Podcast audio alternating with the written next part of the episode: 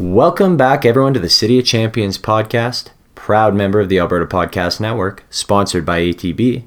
This episode of City of Champions is brought to you by Smart Voice from Shaw Business. Its auto attendant can handle your calls while you focus on your business. Shaw Business, powering the entrepreneur. To learn more, visit shaw business dot c a. And let's be honest, the machines will take over eventually, so if you can't beat them, join them. Okay, back to business. Hope everyone had a kick-ass holiday season, and I really hope twenty nineteen is off to a running start for you. My guest today is a guy with so many things on the go that he can't really afford to slow down. Derek Stone is a mental high-performance coach and owner of Stone Performance Academy. His clients are mostly athletes, uh, but he does work in the corporate world as well. Uh, we spent some time talking about the philosophies behind his program, and they're profoundly practical. Derek also works in conflict resolution in the oil and gas sector. Now, I'd love to tell you more about that, but he and I didn't really get to talking about it, so you'll have to look up what that is online. Derek is also an avid outdoorsman and skilled hunter. He hosts a podcast for Wild T V, Canada's hunting and fishing network. Derek and I only met recently, uh, but it's not surprising that we hit it off.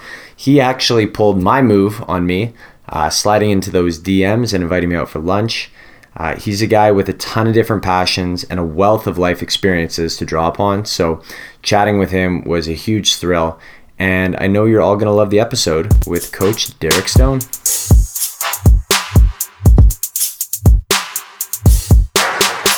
Derek, thanks for joining me today, man. Appreciate you coming in and uh, spending some time from your otherwise, I'm sure, very uh, full schedule. I won't say busy because you seem like a guy who's got it under control for the most part. Yeah, thanks for having me. Appreciate it. Uh, busy is, I don't know, it's one of those, I think it's a choice, right? It's, yeah. You know, you got buddies where you're, you know, oh, I'm super busy, I'm super busy. But then you're like, are you really that busy? Like, you know, somebody's are, you know, uh, you know, I work forty hours. I'm like, cool, I remember my last, you know, part-time job. You know what I mean? It's just, it's time management. So I'm I'm happy to be here. Really, uh, really looking forward to going deep. I used to have a friend that would say, she'd write on, I lived with her and a couple other friends, and she, we were all like always, you know, just getting into the workforce and always using that word busy. And it was such a, you know, it's such a cop-out, right? Like, it's so easy to say, it's such a natural reaction, but she would write on the uh, whiteboard on the fridge, she'd go, stop the glorification of busy. Yeah. And it's like, just stop it. Busy is not a good thing, right? Because yeah. If you're busy, it means you lack the foresight to control your schedule, and that's not a good trait to have. Yeah. So so I can appreciate that.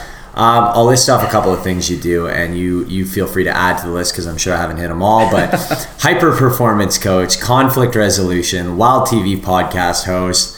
Um, what else, what else do you do? And like, what do you tell people that you do, um, when you meet them, like the elevator kind of, hey, how's it going? Oh, the elevator conversation. Well, those ones are always fun. I, uh, I always just say, I, you know, the performance aspect of things, like that's my, you know, that's my calling. That's what I'm meant to do. And I went from, you know, the conflict resolution side of things, which is, uh, you know, a career. And I was just listening to Ed Milett podcast yesterday, and he was like, you know, you go from career to calling. So as the, my calling is growing and becoming more and more connected, um, you know, I'm living out what I want to do more. And, you know, just by even verbalizing that, just saying that, like, yeah, I just I just work with with uh, athletes from sixteen to the N H L on the mental performance side of things. And then it, it really entails so much different stuff, right? It's mentorship, advisory. Like, you know, I get guys call me at two in the morning, like, hey man, my old lady just broke up with me. Like, can we talk? Like, yeah. You know, I just help the guys pull their weeds out of the garden, and that's my passion. So I always go with that. But um, yeah, and then I have a hockey school in Fort Saskatchewan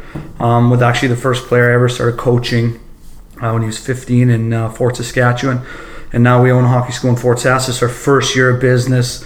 So launching that sort of stuff, retooling the website for something that's very, you know, outdated. So looking forward to building that out because that's a new little side hustle. So it's like mm-hmm. You got your baseline conflict thing or your baseline job, and then your side hustles, and they all cross-pollinate. So it doesn't seem busy mm-hmm. because you're doing something you want to do, and you pick up things on the fly, and you kind of pick and move between like, all right, I'm going to this meeting to solve this problem, and then I got an hour drive time, and I got good headphones, so I'll take a call from one of my guys right. and you know check in or whatever else. But it's uh, it's a busy-ish you know lifestyle, but it's uh, it doesn't seem busy when you're really enjoying and right. uh, on like a visceral level. Mm-hmm. I love it, so it doesn't seem too too bad. So the the conflict management stuff you do, that's that's sort of your your bread and butter. That's like the the main thing, right? And then the other things you consider your side hustle.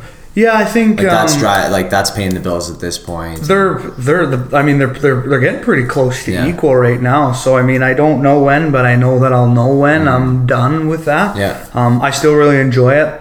Uh, I mean, you do anything for ten years, you know, ten thousand hours, whatever it is, you're going to be good at it. Yeah. So, you know, I, I think I'm, uh, I think I, well, I know I'm really good at it, and it's, it's hard to leave with something that you're good at, you know, and there's comfort and there's more money than you could ever, you know, mm-hmm. need doing that stuff. Right. But when you're drawn to it, um, you know, drawn to something else, and right now we're not that busy doing it, so it's mm-hmm. allowing me to build my other stuff yeah. on the go. But yeah, that's that's my that's my main baby, has been for twelve years. It's, do you enjoy it? Yeah, yeah, yeah, a lot. Okay, well that's good. Yeah. Oh yeah, I wouldn't do it if I I can't I can't commit spiritual suicide that way. I've I've done a lot of stuff and sacrificed a lot of things for the wrong reasons, mm-hmm. and um, money was always the main one. Like, you know, I could sacrifice this, this, and this, and it's really your fulfillment and your happiness for money.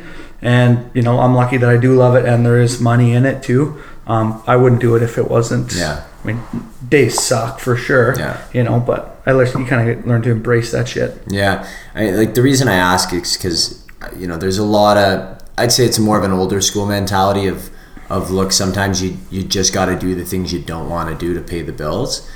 And I can, I can sympathize with that in one way. But on the other hand, it's like, look, like people that came before us like fought literally with their lives so that we have the opportunity now to pursue the things that we enjoy and that make us happy. Mm-hmm. And if, you know, if those aren't lucrative to begin with, you know, is is it fair to tell a young person trying trying to find, you know, what excites them that, hey, you might have to go slug it out and maybe, you know, work at a car wash or go do something shitty, like when they don't really have to? Like you could you could just drop all your costs in life to, to bare minimum and, and try and try and work your way through it until you finally hit that thing that, you know, you really like and you're good at. Yeah. Yeah, I think uh, now, like, you know, being a entrepreneur and side hustle, you know, everything looks really sexy right now. So, and it looks like easy street, but the grind of like being an entrepreneur and not having a shit job is a lot harder with like no pay for a lot longer. Mm-hmm. So, you know, I, with a lot of the guys I work with, I love helping them, you know, with that transition. And I had a lot of shit jobs that taught me everything I want to know by like from an exclusion standpoint. Mm-hmm. Where I was like, oh, I don't want to do that because yeah. I'm not meant to use this. You know, I used to move rigs when I was eighteen for a year and a half, and I was like, screw that. So I always, I always, um, I never undersell the work ethic that's required for mental performance, for your work, for life, whatever. Um, but I think guys can, I think guys can get by now a lot easier and find stuff. Like you could flip shit on Kijiji if you wanted to, you know. Mm-hmm. I know guys that make ten grand a month flipping cars. I mean, you don't start out at that, but side hustle in the summertime, whatever. But I, I think having those really hard laborious jobs that suck and you got to get up early and it's, it's literally everything that you don't want to do does galvanize and carve your character, and you can't really get that in, it's not accessible from, you know, easy street. You know, it's kind of a one-way road with that. So I love when guys do embrace the suck, and I think if I was giving anyone advice in terms of your transition when you're done school, it would be get a shitty job for a year hmm. that you you know you're gonna make some good money, whatever, mm-hmm. and or have a couple shitty jobs, you know, but do a good job, and then travel for a year or two on that money and pick coconuts in Australia, like do whatever, because that's one thing I didn't do, and that is my one of my only regrets. Is that I didn't go, and I was I thought I was going to marry this girl when I was eighteen, like you always do. Mm-hmm. Stayed back, buddies went, had fun, made money, crushed a bunch of broads. Yeah, you know, and I fucking moved rigs. So, but you say get a shitty job after school and, you know, struggle it out, but that's that's precluding the possibility that something you like isn't also going to be shitty, right? Oh, exactly. Like, yeah, you, you might really like design or videography. But you, in order to break through, might have to go slug it out as an unpaid intern for a year with someone. That's still equally shitty, and you're gonna have to eat a bunch of shit soup while you're while you're trying to work your way up. But the lessons you're going to learn are, are gonna be invaluable because it's exactly in the field that you want to do. So I think like it's a false dichotomy for people to say, "Hey, we want you know we you should go work a shitty job." It's like, okay, like, yes, there's the traditionally shitty in the sense of like, yeah, go work on the rigs, it's cold, it's hard work, it's dangerous. But there's also like, hey, like shitty can be I, I'm not getting any compensation for this, yet I'm putting my heart, my soul into it, right? Yeah. So, I mean, there's different, I think there's different different levels of that.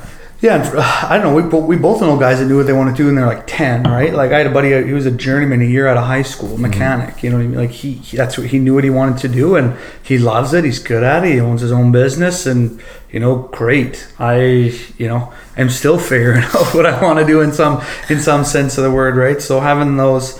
I think by process of elimination is the best way to mm-hmm. to find out, and defining your shit, you know, defining what you won't accept, what you, you know, you're not, whether it's somebody treating you some way or a job that you want, or, you know, from my age, my mom, like, I don't know if she wrote it down in a journal, but I think I was eight years old and I said, Mom, I'm, I'm not going to be just an average Joe. Mm-hmm. And, uh, and I knew that early on. I didn't know what that meant. And I'm still like, I don't feel like a average Joe for right. sure. But there's nothing wrong with that either. It's just, what is your average?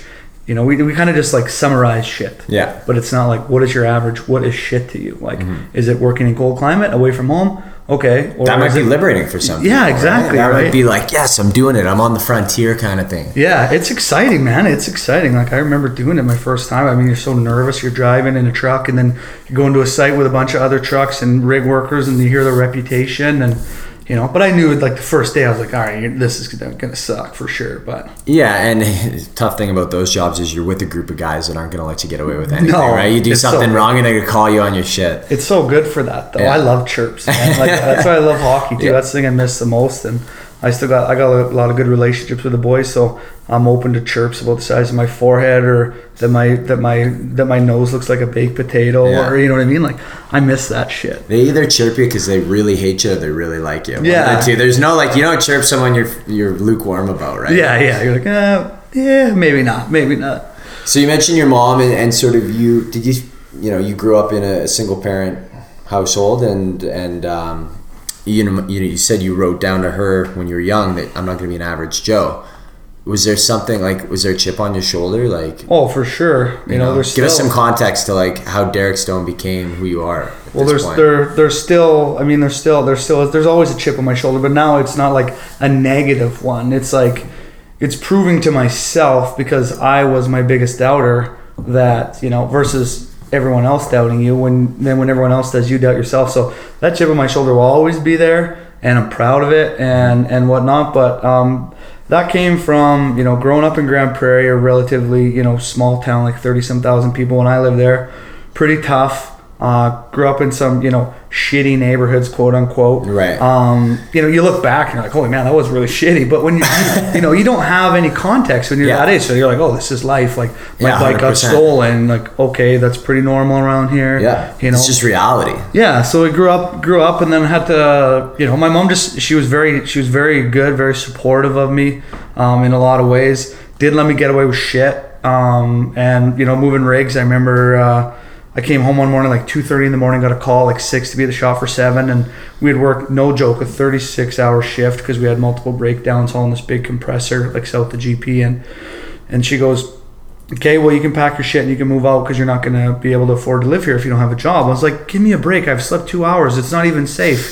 And she goes, I watched your stepdad, who's not actually my stepdad, but we'll get into that, yeah. do this for fifteen years, yeah. work a lot harder than you, and have to drive, not just be a swamper. She goes, so, and I think she'd heard it on a movie, like, pick up your skirt and grab your balls. Like, I was like, what? She's like, pick up your skirt, grab your balls, and go to work, or you can move the fuck out. Like, she sold my car on me uh, when I, I went to, I came to Edmonton to party with the boys, sixteen, fake I D.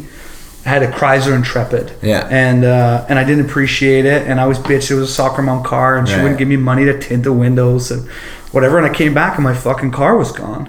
So she never let me get away with shit that way. And um, you know, my dad was pretty shitty in a lot of ways. Like, he'd his idea of quality time, he'd pick me up, take me to Wendy's, grab like a number six. Mm-hmm. He let me drive his truck from Wendy's to our house when I was eleven years old, and I bet you it was fifteen kilometers.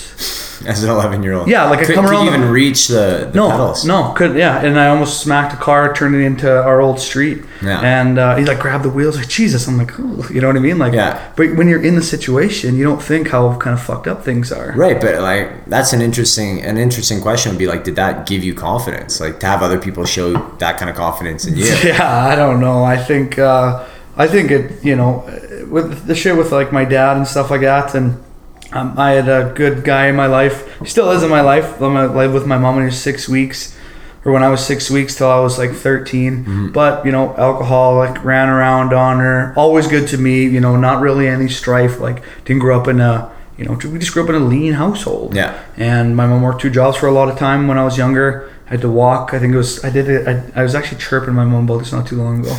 She's like, you made me walk three kilometers to school. She's like, it was not three kilometers. I'm like, Google Maps. Yeah, we you know, can prove this shit yeah, now. Parkside School to seventy-ninth Avenue is three K. And like two days a week I have to pack a trumpet.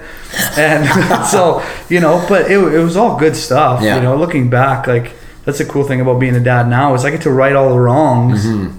and see all the shit and like understand how like people didn't know how to communicate with me when I was younger because I did have a chip on my shoulder. You know, I fought lots, had I still have severe A D D issues. I have report cards to prove it. I actually just looked at them like about a month ago. And, um, you know, it'd been a long shot my whole life just kind of based on that whole setting, essentially. Mm-hmm. But my mom was always, you know, that main line of support. Um, you know, I had to pay back my college loans. Mm-hmm. You know, I she she was ruthless, man. When I was in college, I missed an eleven dollars credit payment that was on my credit for like seven years. Yeah. Um, because she wouldn't give me eleven bucks because I pissed away a college bursary for twenty-three hundred bucks in the bar. Jesus. So. Well, you look at that kind of behavior, you know, from your mom, and, and nowadays, if you try to raise a kid to that. to that caliber, that'd be borderline negligence or borderline oh, like yeah. mistreatment, you know, like someone's gonna say, oh, you know, you can't treat your kids like that. But I mean, Jesus, like it sounds like she really like carved yeah. steel from steel, right? Like yeah. like you need that harsh, like yeah. accountable environment to become something more than just, you know, a soft piece of shit. Yeah, that's the tough part about being a dad now is like, how do you, you know, expose your kid to to strife and to, you know, just difficult situations, mm-hmm. but you're working so hard to give them a life that you didn't have, or, you know, whatever you want to call it. But um so I mean, I have routines with my kids where like, you know, they grind. Like my kid does, he's four, he does chin-ups, push-ups, like he works out with me. That's awesome. Cleans the house, does yeah. the chores. Like, you know, I had to vacuum, I had to do dishes, I had to do all that shit that you don't even think twice. We, yeah. I didn't even have a fucking dishwasher. So you look back and you're like, oh man, how do I get what I needed or what I got out of that, mm. but not have so much weird stuff, you yeah. know? Like, kudos to your mom too, just on a side note, for like being, because it's got to be hard when you're the single parent, the single mom parent. Like the reason why it's so important to have two parents is because they're both assumably people with flaws, and together they make somewhat of a complete person that you can then model yourself exactly. after. Yeah. And so to only be that one influence, to always have to be the bad cop. And it would have been so easy for her to go like, oh, you know, he's had a, you know, tough upbringing without a dad around. Yeah, like, yeah. I'm going to, you know, he, he deserves me to treat him like really nicely and, and spoil him. Like, you know, yeah. it's, it, it's good on her. That's it had to be in a tough way to get through it. Yeah. Like, yeah. I, I think for her, like looking back, I was thinking just yesterday, I mean, I got three kids and they're four, two and one. And I was like, man, if Janelle, my wife, you know, if something happened to her or whatever, I'm like, how the hell? Because Lincoln's got school once a week or twice a week uh, for a couple hours. How would I do that in this job? And I was like, you got to be work for yourself. So you have the schedule so that if she's busy doing something, you're not so reliant. So I look back, I was like, holy man, I don't know how she did that. And then when she worked her way up in her industry and moved up to Fort Mac for a bit and, you know, made out like a bandit up there, she kind of made up for lost time with that stuff. And right. took us to Disneyland when I was in... Oh God, no, after college or something like that, took us to Disneyland. Like she wanted to do that her whole life or yeah. or whatnot. But I mean, so I think I with the with the dad thing, I had a perfect example of like what not to do. So it's like what to do, you know, you're chewing the meat and throwing away the bones with that, kind of filtering that. Mm-hmm. And then perfect example of what not to do is like, it's a very comprehensive, detailed list to be like, all right, well that, like, I mean, most, even if you do half that list, you're probably going to be a, right. a a good dad, you know right. what I mean? So it's a perfect example of what not to do, but I still got some characteristics from him, mm-hmm. you know, uh, you know, the fighting thing. And I mean, I've gotten a lot better with anger and stuff like that. Like I'm not without flaws mm-hmm. that way, but that I, stuff dissipates as you age too, right? Like it does. Like your your characteristics, I think, become more pronounced, like the good ones, and the bad ones become less pronounced because you get yeah. more self-aware, right? Yeah, and and for me, the the the coaching side of things with these young athletes, um, it it also heals my heart in that way, being able to talk to them, because I identify with so much, you know,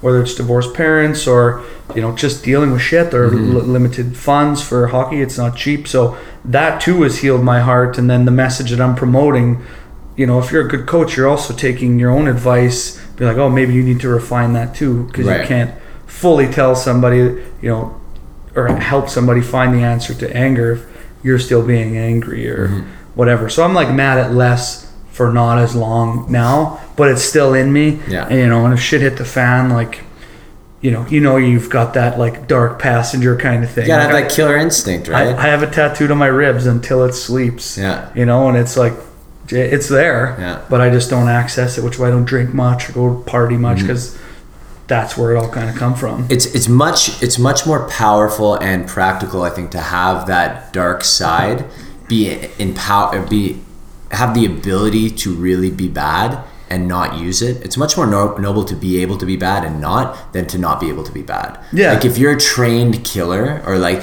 like, you know, fighters in hockey are the best example, right? It's My the guy, favorite people. It's, you know, it's the guys that just are the most deadly out there on the ice, but off the ice, just the biggest teddy bears. Yeah. Everyone loves them, the team favorite. It's like, because they're so capable and that they don't exercise that in daily life makes them so highly regarded. Like yeah. It's not noble to be A, you know, a wallflower, and somebody can't can't do anything if shit hits the fan. Yeah, right? And I think when you're self-aware, and that's that's like a big message that I always promote to the guys, and especially to, you know, my business clients, is self-awareness is the key to transformation. And when you're transforming, you're kind of separating those two things, where you still have access. You know, you still got a little key on your key ring for the shitty side of you that you can do once in a while, mm-hmm. or that comes out when you drink, or, you know, whatever. Yeah. But knowing that you have it, it's like having a gun hold. It's like having a concealed weapon. Mm-hmm. You know you got it. Nobody else does. There's no need to use it. But if shit hits the fan, you know, and you can pull little things from that. Like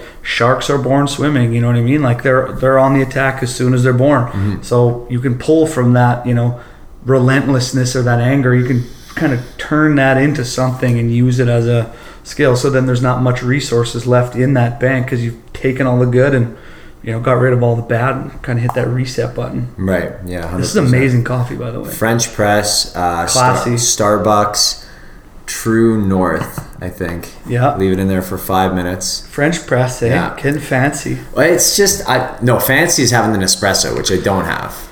Then oh, that's the one with the pods you have. Yeah, my roommates have that, yeah, but I don't use it. Why I, do you buy your own pods? Is it a no? I don't. Thing? I don't use it. I, like, but what, is it a pod-based thought? Yeah. Like, no. Yeah. You buy the pods. You jo- drop them in there. The reason I don't like that is because I I enjoy a large quantity of coffee. I like to sip on coffee like all day, kind mm-hmm. of in, through a thermos. Yeah. Those things just give you either like an espresso or or a long black or they or a latte. Like they don't give you a good amount of coffee. Right? Yeah. My wife's parents got one, and I do two, and like espresso, and then another coffee, and yeah. like blend it, and they're like.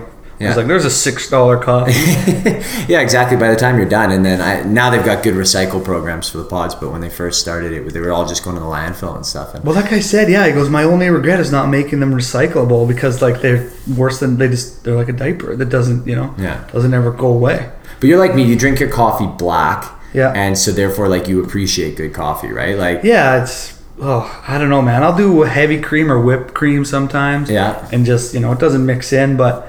So if I get an Americano, it's already so bold, and I get an extra bold, mm-hmm. so I'll get them, put a little cream in there to kind of make it less strong. But uh, where's your favorite cup of coffee from in this city? Oh man, I don't even know. There's so many good ones in here. That Levi's um, in West Ed, like in that fancier part by Simon's. Uh, I haven't like, been there. It's uh, I always see. Um, I don't know if it's owned by like a, a a Jewish family or what, but I always see like. You know, uh, traditional Jewish guy sitting out there drinking coffee. And it's like, it's right like on the way to Simon's in West Ed. Okay. There's so many great coffee shops in town, yeah. but my favorite one is probably in Calgary. It's a Flat White. That's what I, that's yeah. one of my favorite. Flat White, I don't even know the name. It's in that new Cross Iron, gigantic, overwhelming mall. Oh, okay. But it's and, not a chain? Is it one-off? Or? No, I think it's a one-off, yeah. yeah. It's a cool, like, sort of mystique. It's got, like, gold. I don't know. It's just, it's got, it's got a good vibe to it. I like it. Your fancier side comes out. Yeah, yeah. I'll take a Flat White, please. Yeah, Flat White. And then, uh, yeah, and they only come in small. So Starbucks, your mm-hmm. classic, like, we'll make anything in any size. It's only supposed to, I don't call them the small size. I don't mm-hmm. know what they're I don't even. What is the small one in the fancy term? Oh, uh, tall. Okay, so tall is a small. Uh, yeah, and then venti's the big one. So yeah, tall. They're only supposed to come in a tall. Yeah. But Starbucks, you can get it in a venti. Yeah. In the States, someplace you can get a Trenti. Jesus. Thirty ounces. Thirty ounces of coffee. Yeah. What do you do after that? Can you imagine? Anything you want. You yeah. Fuck, the world's your oyster after thirty. Have thirty you ounces that, of coffee. Have you tried that nitro? Oh, the cold brew? Yeah. Yeah. Like the Keith Jardine's brand or whatever. The There's a few guys. They're always on Rogan. It's like oh, okay. one of Rogan's sponsors. No, I haven't tried that one. I've only I've tried like Starbucks's cold, like nitro cold brew. Nitro yeah. just means that it comes through, through a nitrogen pump. Oh, okay. Right? So similar to um, like beer on tap. Yeah. A lot of times it's C O two. Sometimes Guinness is used nitrogen. Yeah, I love. I'll I'll have a Guinness once or twice a year. They're pretty good. Once or twice a year. Well, man, you really hold out. I well, it's like a meal. You know what I mean? You got to fast for a couple of days to drink a couple of those. Well, here, here's the thing: common misconception about Guinness, because it's uh, used nitrogen and not C O two. Uh, it's actually less gas in it, and it's yeah. actually less filling than a normal beer. Really? So if you were, if I were to say, hey. You and me, chugging competition right now. Pick your beer. You go Guinness. I'd go Guinness. Really? Yeah. See, I'm, I don't really ever drink beer that much, so when I do, it's a Guinness, and mm-hmm. it's usually once or twice a year on Saint Patty's Day, because I'm Irish or something. Yeah, that a boy. Same. Yeah. Well, I'm like, uh, I don't know, I did that twenty-three and me. Oh, okay. What was your experience with that? It was pretty good, man. They come out getting out, like, they, they take your D N A, right, and then they give you all these answers, and I have, like, a one-something predisposition to uh, um, uh, Alzheimer's. Yeah. And then I was like all Northwest European, zero point zero one percent mm-hmm. North African. It was all like U K English with a little bit of German. Right. But then they keep your D N A with new modern technologies and advancements. Mm. They send you updates that you're predisposed to. Right. So overall, like I was pretty happy with. So it's gen- generally like what you expected of it, though, right? one hundred percent. Like you're like, yeah. okay, I know kind of basic what my family's told me. This is sort of where we come from, all that yeah. stuff. Any yeah. surprises in there? Uh, like one no. that wasn't zero point zero. Zero one something. Well, no. So the big surprise was me that I had like three quarters of the total amount of Neanderthal um, variants or something like that. So some yeah. people are so far removed from it. It's like you're one thousand by three of three hundred thousand potential. Right. I was like two hundred thirty-eight thousand of three hundred thousand Neanderthal variants. Explains or something. The forehead. Yeah, exactly. Yeah, and then, uh, and and just never being knocked out. Yeah, I've never been knocked out. I was like, eh, maybe. Good for you. Yeah. Um. But uh, that and then the sprinter muscle, mm-hmm. uh, that was like my, my two surprises. Obviously, what's that, the sprinter muscle? So you have like, you know, endurance, uh, you know, muscle fiber. So like yeah, slow twitch, fast twitch. Yeah, so it's like fast twitch. So um, that was a surprise to me. They um, said you had more of it? Or no, I was just the sprinter muscle yeah. or whatever. But are you fast? I don't know. I think I'm still pretty fast, but I don't know compared to who now. I'm not exactly running races, but... Mm-hmm. You know, I think I could clip. I could get away from cops if I need to run, I think. It goes straight to cops. Yeah. Old habits die hard. Yeah, exactly. Who else are you going to run from? I don't know. I don't know. Yeah, that's a good question. A lion, that's usually not a concern too often. Yeah, I mean, maybe in the zoo or something yeah. gets out. I mean, I definitely couldn't get away from a lion. I'd be... You do mostly like, um, you do like... Uh, functional workouts, right? You're smashing tires with a sledgehammer, you're flipping them, you're doing that, pull-ups and stuff like that, right? Yeah, I, I mix it up. Like I did a lot of conventional stuff, and uh, you know, it's it's super beneficial. So what I like to do is I like to get in my flow state right away, and I, I really don't enjoy running that much, but mm-hmm. I, I like it more than a treadmill. Mm-hmm. So, but I would rather, you know, run trails in my backyard, you know, or do like an obstacle course for cardio, mm-hmm. then run. So I'll do a couple laps, get ripping in my flow state for, for running, where like just, you know, for instance, I don't know why I go to Florence and the Machine, but like there's a couple songs that just sound so good when yeah. you're in that state.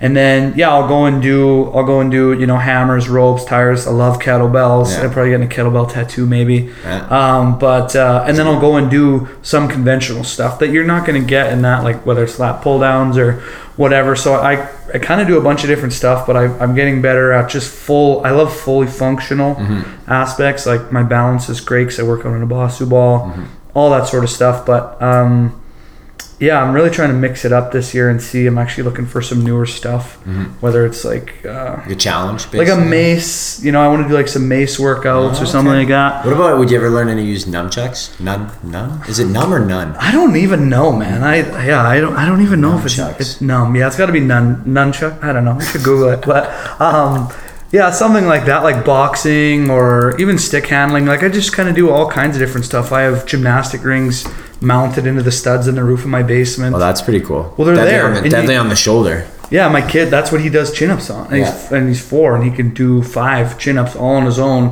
on, which like the stabilizer muscles from yeah. that. So if they're there, you're going to use it. So I just have workout shit in rooms that I'm in frequently. Right. So I'll be watching three or four games at once because I got guys, you know, in the dub or A J or whatever. Mm-hmm. And then, you know, earn intermission, or if a game's really boring, I'll, you know, do some kettlebell swings or yeah. something like that. But I uh, I want to do more challenges. We should do. I was. We should build a team. See if Scorgy wants to go on. Yeah, he's uh, up early. I see. Um, Two out of three days in the last three days. Yeah, that's today. He missed it today. Yeah, we're gonna take a rest day. Rest day. But like a, a Spartan race. Like yeah. I really. This year is a year for experiences. For yeah. Me. I wanna. I wanna do new shit. Like I'm going to the opera mm-hmm. next month. Never been to an opera to see Ross. That's right. Yet. I gotta book tickets. Which night are you going on? Uh, I don't know. The one's in February. Okay. Yeah, I'm gonna I'm gonna do that, and then you know some races. I'm learning how to fly fish from some buddies that I met uh, yeah. through Wild T V and mm-hmm. and Brian McGrattan, who I really look up to. Mm-hmm. Um, you know, he's the pinnacle of what I want to do. You know, in terms of N H L capacity, right? Working with players, helping them with substance abuse stuff, like mm-hmm. the guys.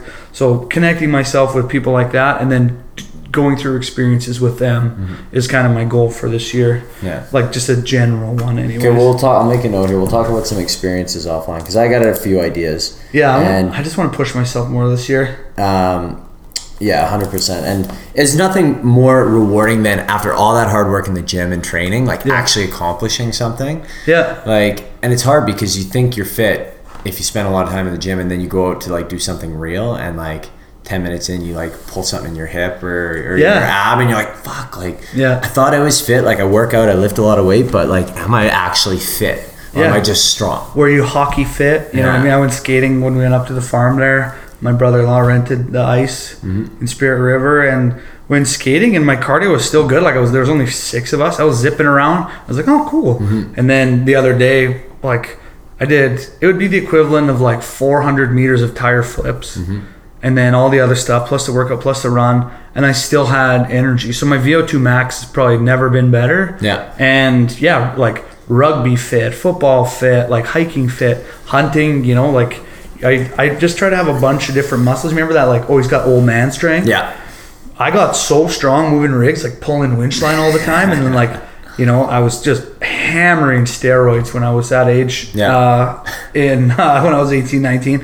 And, you know, moving rigs, just like, bro, trying to make like a so workout. That was your workout? Yeah, oh, man, it was just tough, just get juiced man. Up and work on the oh, rigs. Oh, yeah, and then you, you don't know how to take anything, right? Yeah. So your face all swollen, you're strong as shit. Right. Worse temper, mm-hmm. like worse versions of myself. And, uh, and yeah, just getting all getting all jacked up, pulling, moving rigs. And the strength you got from that was insane, man. Dude, that's wild. Yeah. Is so, there any long-term effects from, from that part of your life? I, to be honest with you, I think there is. That's that's one of the things. Like I, you know, it was a big part of my life for a long time. Like I'm not proud of it or mm-hmm. anything like that. And I I, th- I still think I got some residual strength from it. I yeah. was always strong. Um, and I never.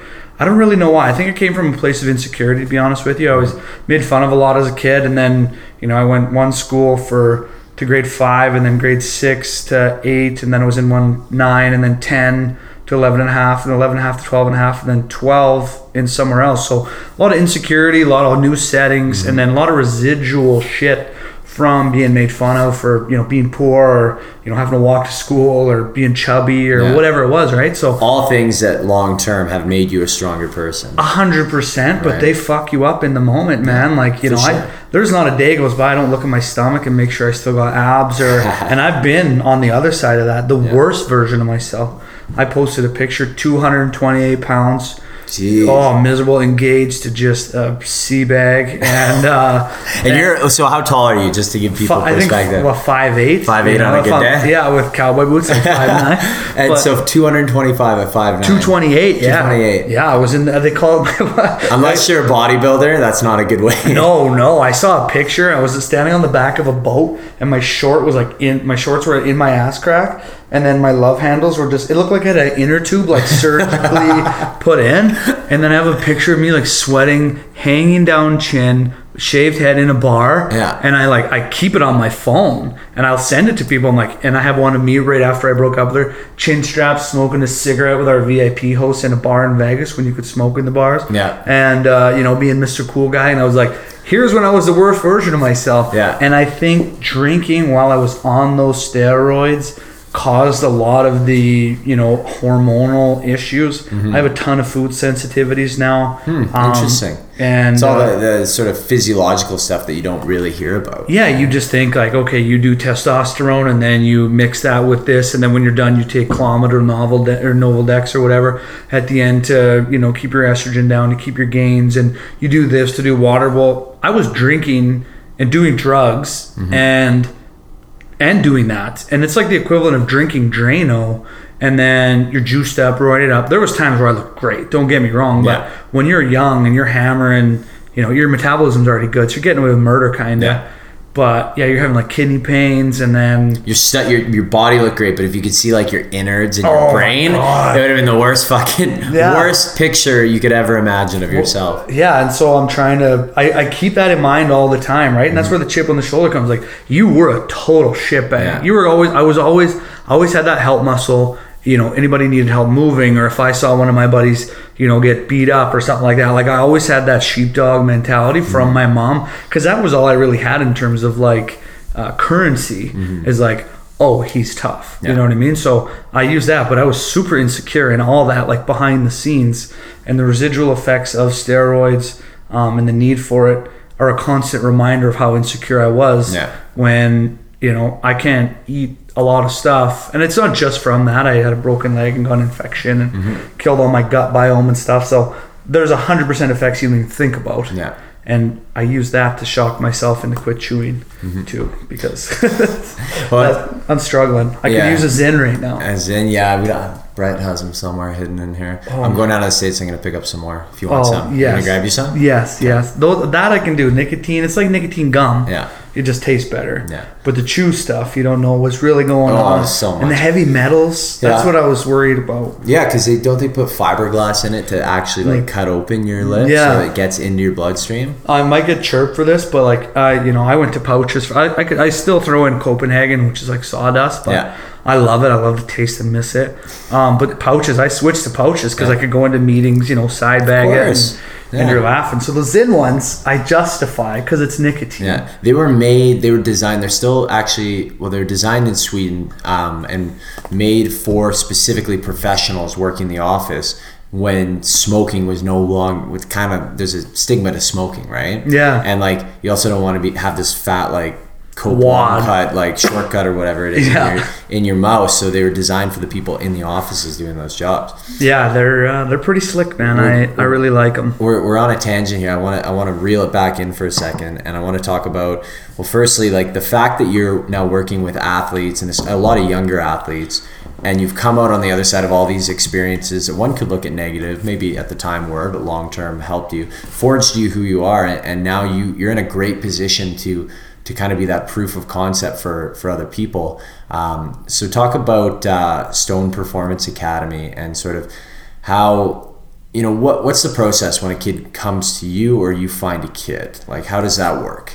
Um, so there's a couple different channels like to to get, to find me. Most of the stuff in the hockey world is referral based. Mm-hmm. You could have the best website, you know, whatever. But if somebody gives you a validation, then the players come by referral for mm-hmm. the most part, and it's and so from you know an agent or a rep, like I've I've got one guy that I work with who is you know my hockey soulmate, like he is he's the guy who's like he's he's like the Jonah Hill in Moneyball, and I'm yeah. like Brad Pitt, like together we do a today together we do a you know we we're a great combo. So I get mm-hmm. a lot of I get a lot of clients that way, and then from other players, right? Because mm-hmm. every one of these guys has played with somebody, whether it's in their hometown in in Bantam.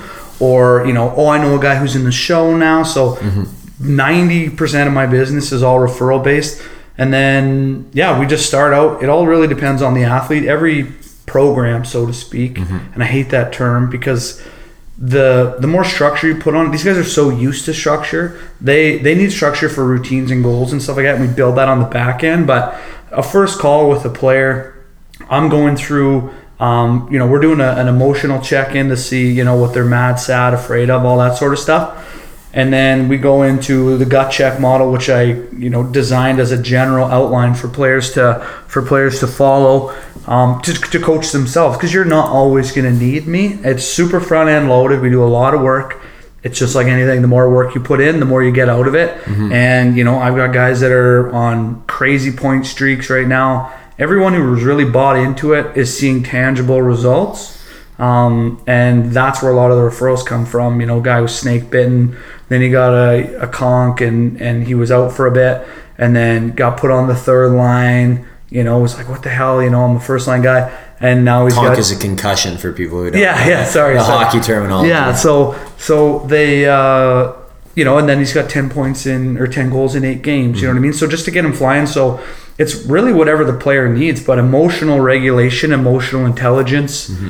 clarity, uh, confidence, and the short-term memory are all results of, you know, working together. And then they set the tone. Like, you know, I'm not gonna, I'm not gonna fucking chase you down. Mm-hmm. I'll, I'll always initiate contact. But if you're, if you're ghosting me, like, that's okay. That's the path you feel you need to take right now. I'll always be here without judgment on the back end of it. Mm-hmm. But, you know, we don't, we know it's not like we're dating, but, you know, have some respect. And there's the stuff that's, the guys that need the most work are the guys that are kind of doing that below the line shit. Like, you know, I'm taking time out of my day. A lot of it's free. I do a ton of work for free, man. Mm-hmm. It's like, hey, can you talk to this kid? I'm like, yeah, for sure. So if I'm chasing down a guy um, to try and help him out and he doesn't want to help himself out, that's kind of the barrier. But, you know, guys check in every day, every other day. I'm part of their pregame routines. I watch a lot of their footage. Mm-hmm. You know, chirp them, do goal shaming videos, yeah, that sort of shit. So it's it's whatever the player needs, and that's like the initial process. And then they get on a point where they're, you know, autonomously and critically thinking, mm-hmm. and then I'm there just to help them course correct along the way. And then, you know, whether it's helping them find jobs or new technologies for human optimization, whether it's like from a neuropathic uh, standpoint with, you know, cognitive work, Um, to re not recover from concussions, but to get you back to a higher level once you're out of that two or right. long window. Because a lot of the times people aren't doing the retraining, right? Of yeah. of, of the neural pathways, and, and especially the eyes are so big in that you need to you need to have active, dedicated, and sort of um, intentional training on that in order to get the brain functioning properly again. A hundred percent. So I try to be the the conduit for them, for whatever they need. Mm-hmm. Um, you know, whether it's, you know, I helped a guy get his, his vehicle all blacked out and got him a deal with that, or, you know, it, it's just, one, I'm a, I have a lot of connections, and it's my job to help connect people, and I love doing yeah. that. So whether it's, you know, Neurotracker company out of Montreal, where, you know, all these N F L guys, N H L guys, like teams are using this technology to get them back, or they need help finding a job, or just somebody mm-hmm. to chat with because mm-hmm. dad's a dick, mom is behind the scenes, coach is unapproachable, and you don't want to share that shit mm-hmm. with your buddies. Yeah. So it's a non-biased safe harbor for them to just reach out. three sixty-five, twenty-four hour access. Mm-hmm. All my guys know to call. If it's after nine p.m., I'm done. That's when I shut down my business. But if you call me twice, it will go through, mm-hmm. and I'll answer, and I know it's a nine one one. Right. You know, that's so unbelievable. So the guys have the trust in you that you're there at any point that they need you. Um, One question, a couple things jumped to mind, but one question that I had was, at what point, like, does your counsel of them include things like, hey, dipshit, like, blacking your truck out, like, isn't an important thing that you should be worried about, you know? Like, where, where where do you draw the line? Like, it's that's just such a young person thing. Like, you know, the, the greatest example from my life is there was between the ages of fifteen and twenty-one, everyone's throwing subs in their trunk, right? I know, right? It's just, I gotta get the sub in my trunk, maybe black out the window if I have any money left, yeah. and then maybe get some better speakers. So, like, in addition to my bass mobile, I've got this, like, good sounding car as well. But, yeah, like, you know, do you ever, like, jump in there and be like, hey, man, like, that shouldn't be a priority, or like, like that's not going to make you happy in the long run? It's, uh, I come from it, I come at it from a consultant perspective. Mm-hmm. I highlight, I do exactly what my mom taught me. Highlight the repercussions of this decision, highlight the repercussions of this decision, and you form your own decision. But yeah, there's a time where I gotta shoot, I owe it to them to shoot them straight. Mm-hmm. And I think of them, all my guys know I'd run through a fucking wall for them. They all know that. So when it comes time to have that tough talk, I don't pussyfoot around it. Mm-hmm. You know, guys are like, oh, I'm still thinking about my ex-girlfriend. I'm like, I call them, I'm like, here's the deal. you're giving her all your power by thinking about her, which is causing you to shit the bed on the ice. And then you have all these things depleting your confidence. You need to man up, stop being a pussy, get over her. She treated you like shit and she cheated on Probably you. Probably out there sucking someone else. Yeah, exactly, right? She's in an Escalade right now blowing somebody. Hey, but that's love. Yeah, that's, that's love, love, that's love. Glad you caught that one. Um, but... Uh, Yeah, no, I gotta, I gotta shoot him straight. Yeah. You know, that guy, for instance, he, he's wanted that vehicle forever. Signed an N H L contract. You know, it's th- they know it, and I'll kick it with them. Mm-hmm. And uh, you just gotta not let those types of behaviors run away, right? Like, yeah, exactly. It's like, all right, bud, you already got like the blacked out vehicle. Like, yeah. Do you need that fancy watch at this point? Like, yeah. Is that really gonna make your make you a better player? Well, it's like a compass, right? We're always heading north. Mm-hmm. Sometimes you might be off a couple of degrees, and I'm here to help you get back on course. Mm-hmm. Um, but it's my job to also let them fail too, because sometimes their ego's in the way, mm-hmm. and they think it's not gonna, you know, I got some guys with crazy point streaks right now and it's gonna end. Yeah. You know, and and, and and that's okay. But, you know, I always remind them your physical talents aren't going away. Mm-hmm. You know, you're not a shitty hockey player all of a sudden. It's just the connection between your mind and your body that's having an issue, and you're overthinking it. And, you know, I can have a ten minute conversation, boom, right back on track. Right. So sometimes shooting them straight, me like, you're being a little bitch, don't be so soft, mm-hmm. you know, but also acknowledging where they're at too, because I've been there, mm-hmm. you know, and I responded differently. And, but I've seen a lot of generational stuff. And I was talking to a guy the other day, I was like, man, I was like, I shit the bed too. So they, they know that it's okay to make mistakes, because I share that vulnerability. I'm like, I'm not speaking to you like I knew this when I was your age, because I sure as hell didn't. Yeah. I only figured this out four years ago. So if you can figure it out at eighteen, yeah. you're fucking sailing, exactly. man. Exactly. Yeah. It's like, I don't want to be that guy that says when I was your age, but like, just hear my story and then you come to your own conclusion. Right? Yeah, yeah. It's like the best way to get someone to talk about their problem isn't to be like, hey, tell me about your problem. It's like, hey, here are all my problems. Yeah. And let's see if there's something that I say that I've experienced that you might identify with and say, oh, maybe I can learn from that, instead of me telling you, hey, learn from this, right? Yeah. And it, and it gives other guys consent mm-hmm. when they're seeing other guys be vulnerable. Mm-hmm. So if guys hold them back,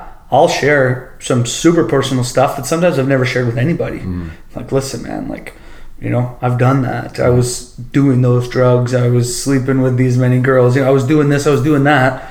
And then like, okay, well, you know, because it's like some of the times you just can't sound like their parents, right? Yeah. But if they're hearing a voice. message that's similar, they're going to realize, because I've been hearing that same message for so long, if somebody else that I really trust and has shared their vulnerability with me versus my dad just telling me what to do the whole time and not telling me why. Everybody, all these guys now want to know why. Right. Everybody, everything is why. Yeah. It's never been, it's never gone away, but now everyone, I need to do that why. Mm-hmm. It's, and we're, you know, in the generation, because I fucking told you to. Mm-hmm. You know what I mean? And guys aren't responding to that, so defining that line and not telling them mm-hmm. what to do, but saying, don't be an idiot. Yeah. That's a stupid decision. It's funny. Hitch said that about, about coaching. I don't know if you caught that quote of his. He said this a couple weeks ago. There's players nowadays, these millennials are so smart. He goes, like, back twenty years ago when I used to coach, it was just like, you know, tell them what to do and then they do it. Mm-hmm. And then it was tell them what to do and how to do it. And that was like, all right, there's the next step. Now it's tell them what to do, how to do it, and why they're doing it. He's mm-hmm. like, and these players want to know. They're they're they're more talented than they've ever been. They're high performers. They're they're, they're better in all aspects of their life. A lot of these guys are also educated and also smart kids.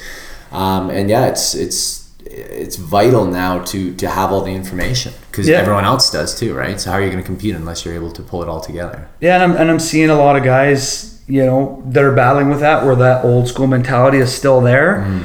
And coach, some coaches are evolving and changing. Like Hitch, is, I love that. He's one of my favorite coaches. I I've always liked him. Some people hate him. I just don't give a shit. You know, I, I like him. I think I would respond to a guy like that. Yeah. Um, you know, when I played, my coach would break a hockey stick, kick a garbage can. I responded to that. Now you look almost weak if you're doing that. So mm. I, I, I, you know, try to show and highlight the facts of like, this is temporary. This is your coach for now. If you can respond to this style of leadership, which is authoritarian, you know, zero validation, whatever, you're going to respond so much more to somebody else, is factor one. But factor two, self-validate. Mm-hmm. Know that you did a good job, because you're not going to, when do you ever hear what you want to hear from the coach? Right. It's very rare. The good coaches that are a player's coach communicate that. But, you know, if a guy's winning and he's old school, he sure as hell ain't going to change. So they've got to change, yeah. you know, versus, you know, Hitch is very, he's very adamant about changing his message. Mm-hmm. You know, if your guys aren't responding, okay, well then, you know, let's retool the message. Yeah. Versus, because like, you notice if he doesn't change the message, they're going to change the coach. Yeah, exactly. Well, and what's going on with them? I heard a funny stat this morning. I was stretching. One of my goals this year is to stretch more. Stretch so more. I, yeah, I was stretching this morning, pre-sauna stretch, and uh, and it was. I felt bad because I was, you know, talking about physical talents not going away. Lucic scored his first goal two nights ago for the mm-hmm. first time this season on American soil. Yeah. I was like, oh my God, like, you know, he's a thirty-goal scorer. You know what I mean? Like, yeah. Well, what's the click factor with him? Like, so I'm man, wouldn't so you like intru- to get your hands oh, on him, man? man? I know, well, it, that's the hard part about when you're a coach is you know you yeah. can help, but how do you get in touch? Do you D M? I D M a lot of guys, but, mm. you know, everybody D Ms them. So it's yeah. by referral that right. I would... You know, but I know I can help. I've I've got guys that are, not to be a dick, but more talented, you know, at further age or further role. And I don't think that he's not adaptable. I don't think he's a bad hockey player, anything like that. It's just the connection. It's, it's got to be, right? You got the physical gifts. You're not, you know, you see him. He's he's not slow by any means. Like, he can't handle the puck at high speed, but you see him get up on his horse and like that goal. Um, Goal that Draisaitl scored two games ago, where Luch came in on the forecheck, just annihilated the guy. Yeah. And then and then and then the puck got out front, and Draisaitl scored. Like he yeah. he beat that. I think that was Lindholm, or it, it was one of the Anaheim defense. It's, yeah. it's not a slow player. Yeah. And he caught up to him. So. Yeah, he's. I mean, but that's the thing is everyone's expectations. Like, okay, well, he's not going to be McDavid. He's mm-hmm. not going to be this. I think people are a little rattled because he's being paid a lot of money. So it goes into like, well, that's what caliber of player you are. So you need to meet up. And the, and I know that gets in guys' heads. Yeah, I know it. A hundred percent. That's a huge right? contract. Well, and you throw him in A two, right? So he's a leader in the dressing room, but all of a sudden you don't score. You score two goals in, in a calendar year, and.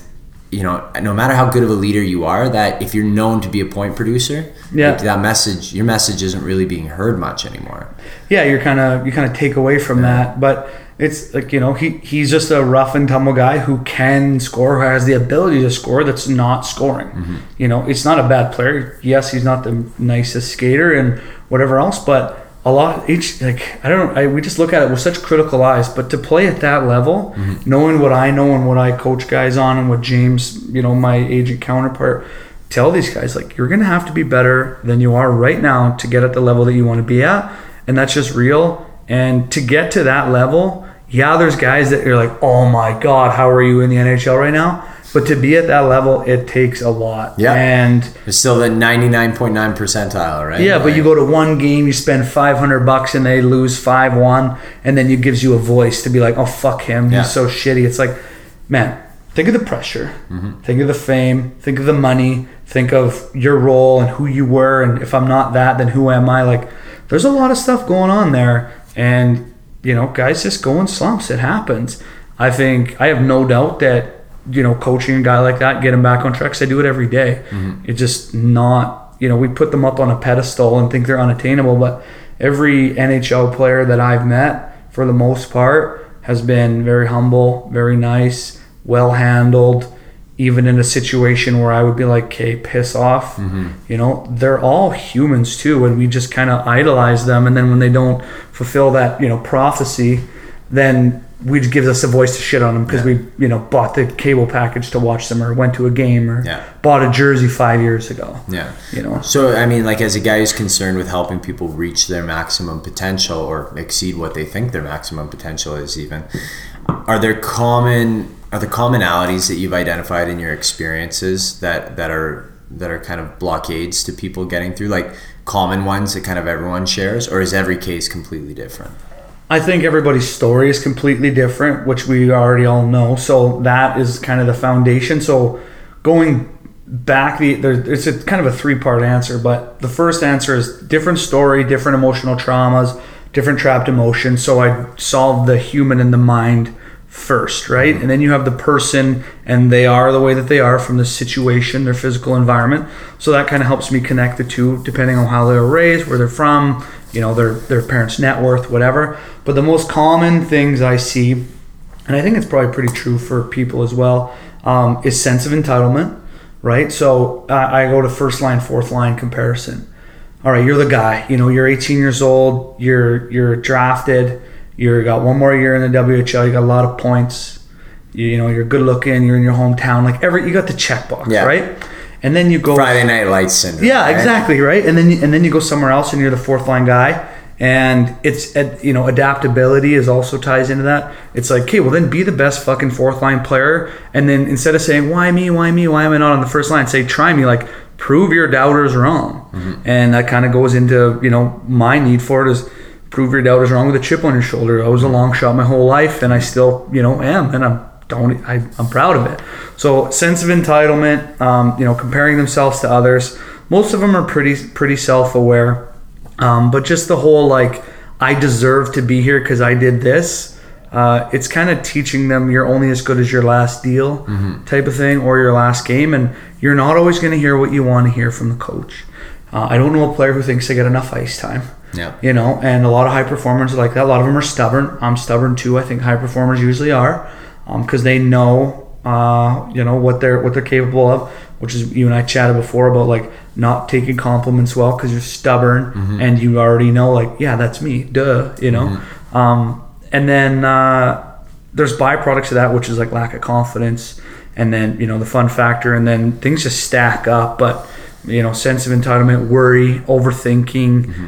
all very common things. And then when shit goes south, you go into the gutter. So my whole plan is let's visit everything you're afraid of. Mm-hmm. If you're not okay with the worst case scenario, let's build a contingency plan for that. Whether it's a trade, whether it's an injury, whether it's, you know, a death or whatever is your worst case scenario, mm-hmm. visit that that you're not afraid of. So you're not thinking about that, because winning does solve everything. When you're winning, you're not thinking about any of that. Right. But when you're two and twenty-one, you start looking over your shoulder, and then you that below-the-line behavior where you're blaming other guys, which is another common thing I see, blaming other people for your situation, mm-hmm. making excuses, and then denying your own role in it, like it's not your fault. Mm-hmm. So those are the most common things that I see with guys, and I try to tease that out by visiting, like, all right, you're comparing yourself to somebody else who's meeting or not meeting team curfew. He's drinking, he's not giving an effort in practice, and he's on the first line in special teams, and you haven't even got a sniff of, you know, the power play. He's not going to get you to the pro level. He's not going to get you an N C double A, mm-hmm. you know, commitment. So fuck him, because that means nothing. Play your game. Keep your blinders on. This is the plan. That's the worst case scenario. If your plan goes to shit, you, you're safe. Mm-hmm. Now we can focus on the future and course corrective. You know, it's that bulletproof confidence in a short-term memory. Yeah. And then I teach them a reset button that is special to them, and acknowledge that shit's going to hit the fan. And when it does, you know, my team motto is fuck them, right? I've got it on my suits, on my skate blades. Guys write it on their sticks. Mm-hmm. And they just look at it. It was like, oh, Derek's here with me. I need to reset. Yeah. And they're making micro adjustments versus having a bad game. Mm-hmm. They're having a bad shift or mm-hmm. a couple bad shifts. Yeah. So when you say fuck them, it's not like a, I, you know, they're meaningless. It's more of a like, I'm the only one in control of, of what's going on to me, right? Yeah, it's like it's like fuck the negative value that they bring to me. Mm-hmm. It's like your negative emotions, the shit your coach says, the shit your parents says. It's not a dismissing, like, screw them attitude. It's like, okay, they're always going to be there, so just deal with it and focus on it mm-hmm. and, you know, pay off those mental mortgages. And it's a con- you're, you're going to make a mistake. You're going to have a last play. Mm-hmm. So act as if every shift is a last play right. or the last day is the last day. And be grateful, and then you know from that gratitude and teaching them about gratitude mm-hmm. and uh, and appreciation. But fuck them for me is just you know fuck the doubters or anything that doesn't really buy into your plan. It's right. not that you're not meaningful or anything like that. It's just it's kind of a reminder to keep the blinders on and hit the reset button. Right.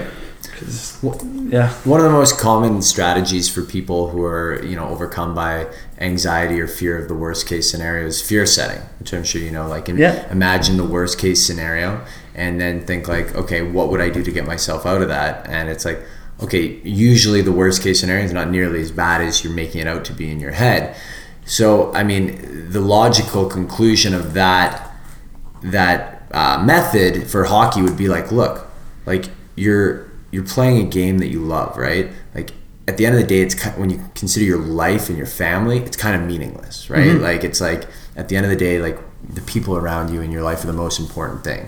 So do you ever try and distance players from the game of hockey and be like, look, is, you know, you're having a bad season or a bad game or whatever. Like, is this really worth, you know, you getting even more upset about? Or is it just like, you know, dial them back in and say like one game at a time, and, you know, just should be grateful to be here in the first place kind of thing? Yeah, it's, uh, I mean, we try to try to do that. I mean, I focus on the person, right? Good people mm-hmm. make good athletes. So outside of the stuff, it, outside of hockey is usually most of what's causing the residual effects on the ice. Right. Like if you got a guy who's fully dialed on off the ice, whether it's his routines, his discipline, all that stuff, usually it's that. So I treat the person first, and then mm-hmm. the results show themselves on the ice. Mm-hmm. It's like we make a painting, and then the ice is the opportunity for everybody else to see it. Right. So it's, have you ever worked with a player who's got his personal life is in complete disarray, but he's dialed in on the ice and his yeah, performance? Yeah, yeah. What do you make of that? Well, I just think I, I always go to like, all right, well, you're at an eight and you're not doing all the things that make people a ten. Yeah. Imagine. So it's really just helping them cast a vision for being the best version of themselves. Mm-hmm. But I, a lot of high performance athletes do not have their shit together. Mm-hmm. You know, you look at guys like John Jones, and I mean, there's a lot of guys in the N H L that were good. Flurry. Yeah, exactly. A thousand points in a thousand games, and that guy will never make the Hall of Fame because yeah. of his off-fight habits. Mm-hmm. But he's a hell of a hockey player. Yeah. So it's, you know, but you look at it now, and he wishes it was different because he knows he could have got fifteen hundred points. Of course. You know what I mean? It's yeah. it's the whole thing, and this is the hard part about coaching is guys are doing good, then they don't think they need you. Mm. And then it's like, okay, you're doing good. I expect you to be good. You're in the W H L. You yeah. should be good. I'm here yeah. to help make you good. Good is your baseline. Yeah, right? Exactly. Like, you're here because you're at least a good hockey player. Mm-hmm. I'm here to help you make great. And if you refine these little shit, but, I mean, some guys just need to be crazy, man. Some of their off-ice habits are insane. Mm-hmm. And when they refine them, they feel better for sure, because it's usually on a bodily thing, right? They're drinking. Or mm-hmm. most of them don't do drugs, but they're drinking and, and, and whatnot. So, you know, it's attracting, and then they're not getting sleep. So I try to... But they also probably don't realize how bad, how negative the, the not sleeping and the drinking are. Those two things are just total, like, sabotage, saboteurs in yeah. terms of life. And then they probably don't realize how bad that is, and they're probably blaming other things in their life too, which mm-hmm. is creating more conflict and chaos, yeah. right? Yeah, that's exactly right. And I just try to crack the shell, because mm-hmm. they're doing that for a reason, right? So I know the reason why I do this stuff, so I try to see people's why, and I think that's, like, why I'm meant to do this is it's a gut instinct thing. Like, I know good guys when I see them, and I know when somebody's got a shell and there's a good person in there, because I was that guy. Yeah. You know, you think, oh, cool, you know, juiced up, tough guy, you know, good looking girlfriend, cool, tr- like whatever. But it's like, man, if you sit and shoot the shit with that guy, like, he's probably not that happy. So it's like, you're that good already. Imagine if you just drank mm-hmm. half as much beer. Yeah. Or, you know what I mean? Like, oh, I drink twice. Mix in a water, bud. Yeah, exactly. I drink, well, one of my guys, really good, loves drinking beer. Mm-hmm. You know, coaches, little rattle, showed up out of shape, but is still faster. His cardio's good, all that stuff, but he looks like shit. Yeah. And he's like, I just love beers, man. I'm like, I know you do, but just maybe drink on Friday instead of Saturday, or not game day stuff, but maybe drink once a week versus just try to dial it in. And then they see the results from that. It's, and then they get that validation. It's mm-hmm. like going to the gym and then you see your first ab come in. Yeah. It inspires you. Of course. So showing them a result by scaring the shit out of them, what the repercussions could be, and giving them tangible examples that they can tie it to, like Theron Fleury, mm-hmm. um, you know, like whoever named the professional athlete that's fucked up. Yeah. Um, you look at that, like Tiger Woods, whatever. Mm-hmm.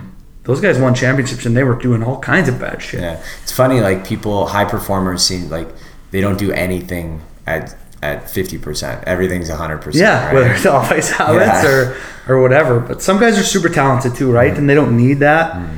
And, you know, they just get by on talent alone. But that depletes at a certain point when, you know, hard work outshines that person. Mm-hmm. There's two different types of athletes. There's guys that are really, really good that work their craft. There's actually just humans in general. Guys that aren't talented, but they work at it and they develop talent. Mm-hmm. You know, like Conor McGregor, for instance. Mm-hmm. You know, he's like, I'm not talented, man. I just work really hard. Yeah. And I think he is talented, obviously. But, yeah. you know, he works really hard. And some guys are just natural at it, like, you know, John Jones. Mm-hmm. You know, did drugs the night before. He fought and beat the shit out of somebody. Yeah. You know, some guys are just raw talent. But if you can get that raw talent and, and make it even better... Mm-hmm. Those guys are setting records. Well, that's exactly, you literally just described Donovan Bailey's path, right? Yeah. He comes in, he's an old, older for a track athlete, like he starts in his mid-twenties. He's just raw, pure, athletic, and natural power. And then his coach, Dan Paff, gets a hold of him finally and says to him, like, look, sees him run. He's like, look, if you're really serious, come visit me down in Louisiana. Like, we'll we'll talk. We'll we'll we'll get you to a level that you should be at if you want to pursue this seriously. So he get, gets him, and he goes, like, the first couple of days, he's like, he can't even run. He can't even walk properly, let alone run. So we have to teach him how to walk. So they teach him how to walk first, and then they teach him how to jog, and then like a week later, then they get into sprinting, right? And another thing that we learned about Donovan was that he's an agent of, he needs chaos to to to get him up and up and going. Like, he would come out the day of a race and be like, ah, guys, I can't race today. I'm not racing today. It's like, what do you, what do you mean? This is the Olympics, Donovan. You have to race. Ah, you know, I'm, I'm not going to do it today. Well, there's millions of people around the world watching. You you need to do this. And it's like, okay, well, I'll, maybe I can maybe I can race. But like, he just had to create that chaos around his environment in order to spur him to, to be great. Yeah. So it's just an interesting look at like what some people need. And I mean, one one method of thinking might be that, like, imagine if he were able to be comfortable with serenity and calmness, would that have made him a better athlete?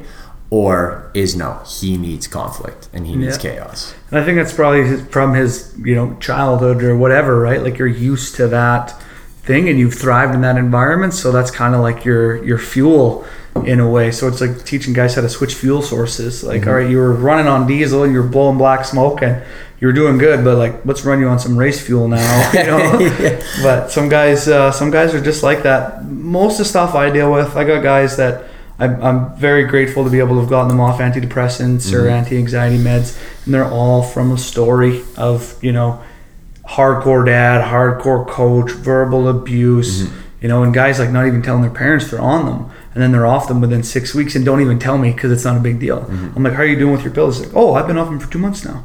I'm like, you didn't think to tell me? Like, yeah, that was a goal thing, right? You know, so, and I've I learned a lot, you know, uh, from other resources. Like, my very best friend went into rehab for drugs, booze, and sex addiction. Mm-hmm. Very open about it, and helping him see the light of, like, that's your story, that's your chaos. Mm-hmm. You needed to that validation of uh, women, and when you were drinking, then you were in hanging out with girls, and then if you had drugs, you do drugs, and they were all just constantly feeding each yeah. other. And then I, it wasn't until I started to get him keep track of your of how many Triggers girls yeah well keep track of how many girls you slept with, mm-hmm. and then let's keep and then let's look at this yeah and then he's like, holy shit. I was he like, didn't even realize that I was, was like, man, you got one hundred twenty kills in two years and yeah. you're not famous, you know yeah. what I mean? Like, that's that, that, that's quite a bit, right? So he was he was keeping track. It takes and, work, man. Like, yeah that's like, well, I mean, if Tinder was around when I was, like, you know, younger or whatever, and yeah holy man, I think I would have been in trouble too. But I've learned a lot from him, and now he coaches people in that same scenario because he can draw from right. that experience. Yeah.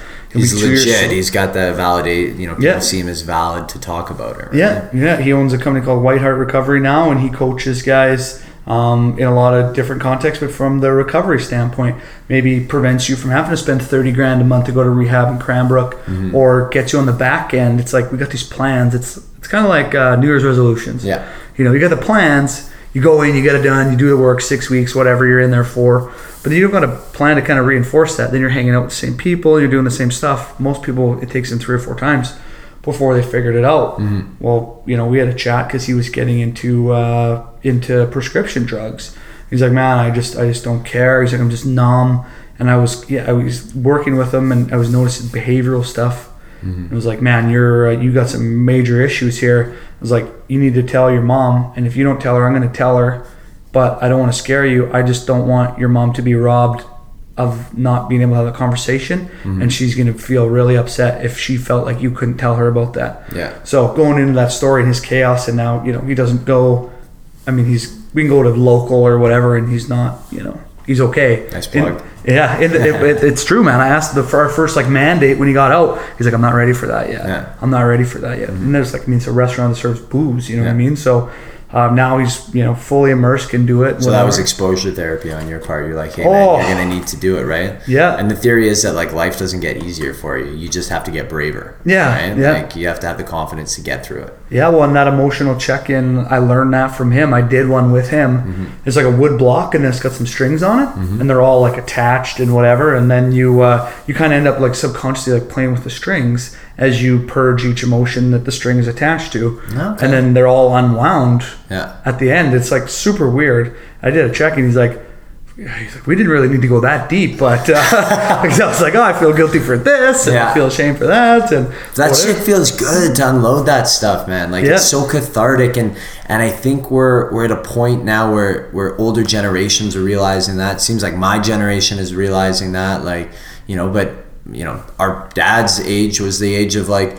You just stiff upper lip and you get through it. And you just do the things you have to do with. There's something noble to be said about that for sure. But you know, how much better would life be if you were open and honest about what you're really thinking and feeling, and if you could resolve some of those, you know, relationships that maybe aren't the, as good as you could hope them to be. Yeah, I think uh, I think that's a big part of it. Um, you know, just identifying that vulnerability is a big part of coaching. Mm. And you know, I get after it right away with the guys, do some quick chit chat, and then like they know, like I'm not here to waste your time. Let's not do the fluff stuff. But I picture it like a farm. Okay, so if I was to pull up, was your driveway, is your grass mowed, is your garden, you know, flourishing, is there any weeds in there? Mm-hmm. Okay, and then what's your house look like is in your mind. Is there some cracked windows and pizza boxes everywhere? Like, where do you need to, you know, pull the weeds out? And the emotions are the weeds in your garden. So, and farming's a pretty common, easy to tie to thing. So mm-hmm. you pull the weeds out of the garden, you seed those new ideas, and then your plan is to cultivate them. And through that, the windows get fixed and the pizza box get put in the garbage and the mm-hmm. floors get swept.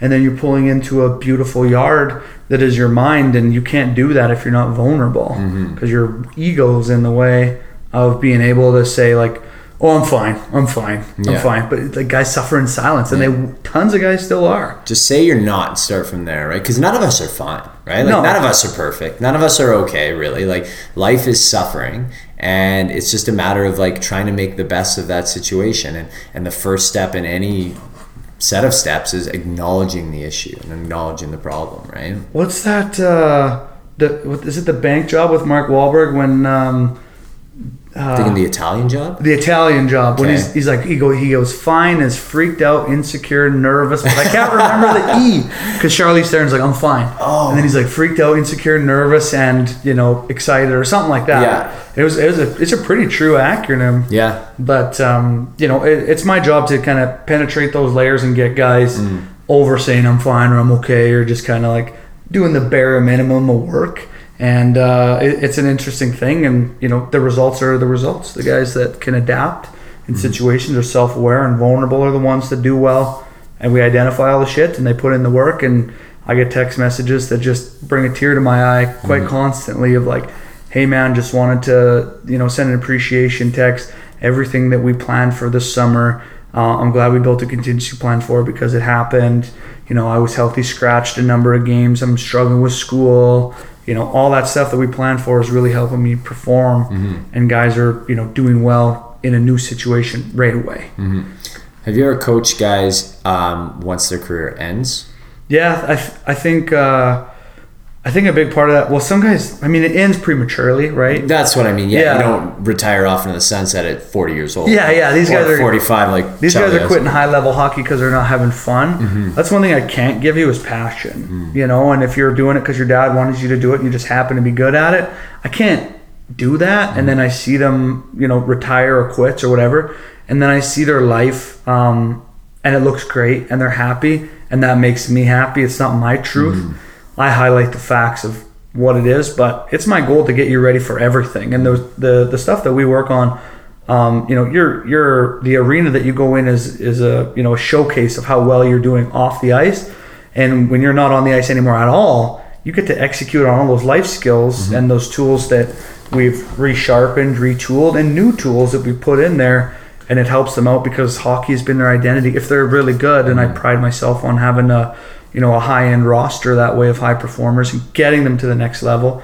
But when they want to ride off into the sunset at whatever age, I feel like they now have got tools. Mm. Um, there's an emotional boundary that I have to cross quite frequently because I quit too early, and that's the reason why I do this. Yeah. So I always highlight the facts of like, okay, well, if you're not going to school and you're going to get a labor job, you're going to be up early, steel-toe boots, coveralls, freezing your ass off, and missing hockey, so don't leave anything on the table yeah. and just gut it out. But some kids aren't, they don't like it at all, or they're just soft and they just throw in the towel. And I see that a lot. It's interesting where your mind went because I actually meant it the other way around. I meant guys that are passionate about it, that want it, but just realize they're not going to get to the next level. Mm. So like, you know, the the American leaguer who at like thirty-four, you know, maybe even he quits by thirty, right? Like there's a lot of players who will get out in the American League for, you know, five years, maybe a decade, and go play in Europe, bank some cash, and then move on to the next phase of life. And I'm I'm talking those guys, the guys, the unrealized dreams guys, you know? There's a there's a few of them like that. Not not so much that have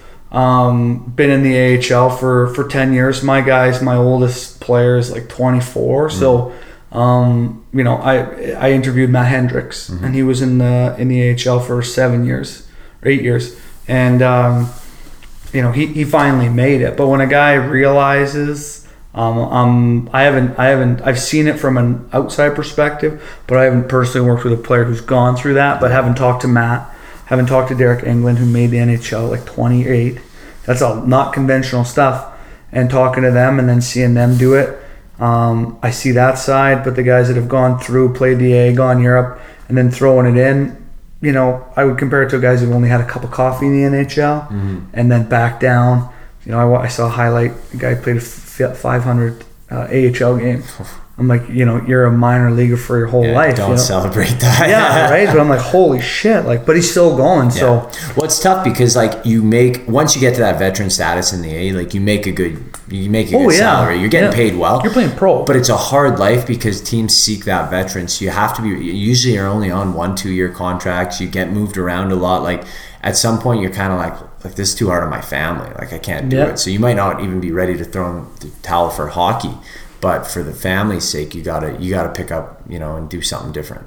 Yeah, I think uh, that's gotta be tough for players. Oh yeah, the good thing is now is it's never been easier to play in Europe in terms of like connectivity and stuff. Mm. Um, if you really want to bang it out and make thirty grand a year playing in, you know, the uh, in any of the U K leagues or you know or uh, there's going to Manchester, like I'm still confident if I train for a couple months, I could get a spot on a team. It's like, you know, it's not very, it's like really good junior B yeah, hockey. Right. But then, you know, there's guys, I know guys making some pretty good scratch, three, four hundred thousand U S non-taxed uh, over there that are, that are having fun. And the whole Europe thing is really sexy right now to a lot of guys. So yeah. they're like, well, if you're just going to retire, then I'll just go to Europe.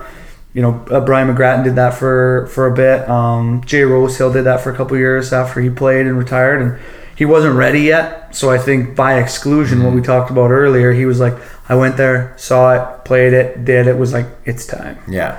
You know, so I get to see, it's cool to hear those guys go through that stuff, mm-hmm. and it's like, yeah, man, I played in the N H L, I fought, I traveled around, I only played one hundred seventy-five games, but mm-hmm. I, I made the big dance, right? And I didn't get a ring, so there's so many different levels to non-actualized dreams. Think of a guy who plays in the show mm-hmm. for ten years, never wins a cup. Yeah.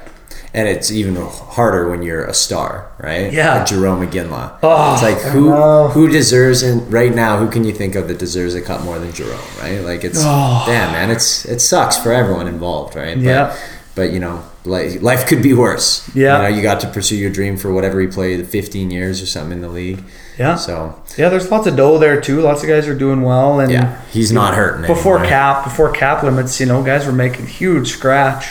Yeah. And, uh, you know, just get in, get out kind of thing. Mm-hmm. And I think it was Lindholm actually just said, he's like, yeah, do you, are you a little bit rattled that you're doing so good and you're on a six-year, three point seven five million dollars? He's like, honestly, man, this is more money than I could probably ever spend. Or, and where I'm from, I'm yeah. happy with That's Hampus Lindholm, yeah, I, yeah, he's like, I think it was him. He goes, I'm happy with three point seven five million dollars. And yeah. yeah, I think I could be a six million dollars guy, but...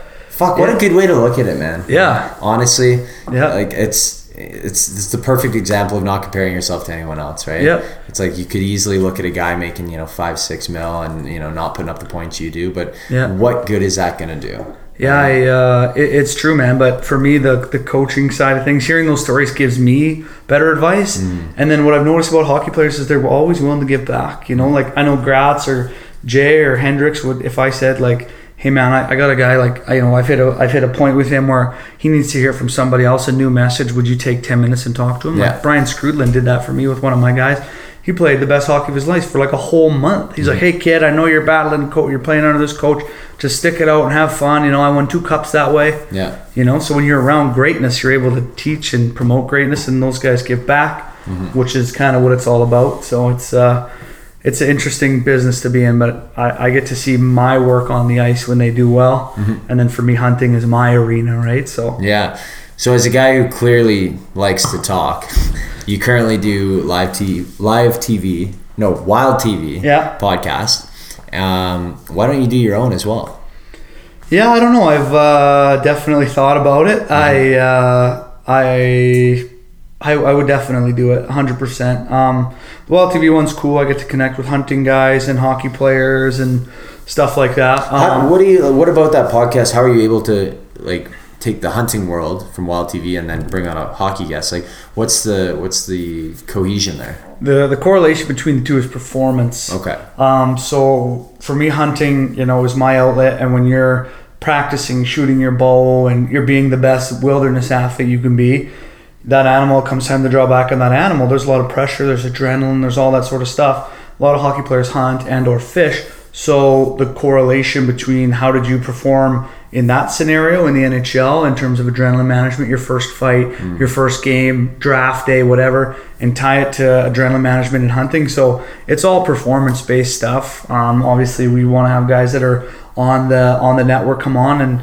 you see somebody for twenty-two minutes, like you know them but you don't know them. Mm. So hearing their scariest story or how they made it or hitting on common misconceptions about what it's like to be on T V and just really diving into the people and the reason and getting to their why and then tying how they perform in that situation. Um, I think it, it casts a bigger audience versus like just hunting guys. Mm-hmm. So I love having high performers on, and I mean we had Adam on a couple of podcasts ago to talk about film and production. Mm-hmm. And you know, what advice would you give to somebody coming up and how hard is it? And you know, it's sexy to everybody, oh you're on T V, but like you're not making any money. Yeah. You have a full-time job, you know what I mean? So yeah. It's very interesting. So I try to correlate the two. Mm. So I mean, if you did your own, what would you want to talk about? Obviously, high performance is a big thing that's near and dear to your heart, and obviously helping people achieve that potential is a big one for you as well. Yeah, I think uh, I think just human optimization as a whole, yeah, uh, is is something, and like what what makes people tick. You know, you and I have chatted about like the biology behind that sort of stuff. So I would, you know, have guys like Ben Greenfield on say that to talk about, you know, their daily routines and regimens from a human optimization standpoint, from supplements they're taking, fasting, the benefits of sauna, cold therapy, that mm-hmm. sort of stuff, and then tying in the brain, having, you know, people from that have, you know, are professional concussion experts or whatever, and then athletes, just anything that can add value to anybody and like, you know, just little, I love tips and tricks, man. I yeah. love tips and tricks. So, you know, what do you do? And the routines and the habits of highly effective people are super intriguing to me, and what makes mm-hmm. winners win and the story behind that. So it would be just more focused on the, whether it's a corporate athlete mm-hmm. or professional athlete, just looking for ways to add value to people in any way, shape, or form. You uh, you have no no problem kind of asking for things, reaching out, like, you know, that's how you and I met. Yeah. Just D Ms me on Instagram. Derek goes, hey man, like like the podcast, you're doing cool things. I do a podcast as well. Like, we should go grab lunch. And it's fu- it's so funny because you you know pulled my trick on me, because that's how I get pretty much all my podcast guests is yeah. is you know just, hey, I've been looking you know at all the things you've done over the last couple of years, or even your life in some situations, and and I like the stuff that you're doing, and can we talk about it? Yeah. It's basically it. And, you know, it's it's amazing, like, the things you'll get if you just ask for it, right? I know. Yeah, it's it's amazing, man. Well, tomorrow, I mean, Brendan Schaub. Yeah. That, you know, that's... I just D M'd him trying to connect the dot. And, uh, I don't know, I just think people are really afraid of the repercussions of asking the question, and they don't do the math. Yeah. Behind, like, what's he say? No, or ignores yeah. you. No one wants... Everyone thinks, like, the unknown is the scariest thing, right? Yeah. So, like... I mean, Scorgio always puts it this way: no is the second best answer you can get, right? Yeah. And it's like, it's better to know that it's a no and then move on. Cross it off, yeah, just like your exactly. your life and your career, by process of elimination. Mm-hmm. Man, I D M'd Stone Cold Steve Austin. Did he uh, get back to you? Fuck no. But you know what's fucked up though? You like D M someone with a lot of followers, and then you see that they read it. Then you're like getting excited, but then you don't get a message back. That's frustrating. I well, I don't, I don't know, man. Some of them don't have the scene thing now. Oh, is that right? Yeah, Schaub doesn't have the scene thing, but he's oh, okay. responded back. Yeah. Uh, Stone Cold didn't respond, didn't see it. Mm-hmm. I messaged Burnsy. Um, Brent Burns? Yeah, yeah. Oh, I love that guy. I messaged him. Oh, he's a big hunter, right? Yeah, he's got his freaking zoo in Texas, yeah. man. He's got like four hundred forty acres, and it, I just love it, the way his family, the way he treats his family, the way he plays hockey. He's just a cool dude. Like, wears Kuyu camo to a basketball game. Like, he just gives zero fucks yeah. about what anybody thinks, and I love that. Mm. I wrote him. He's seen it, didn't get back to me. Like, eh, but it's mid-season. Yeah. He probably gets them all the time, but mm. it doesn't stop. If you've seen it, I'm going to ask again. Oh, for sure. I'm not like creepy, like, hey, man, you know, it's like, yeah. hey, bro, like with Schaub, yes, it's it's going to benefit me in the way that I get to meet somebody who's doing ten times more than what I am. Mm. And just being around greatness for me is what I love.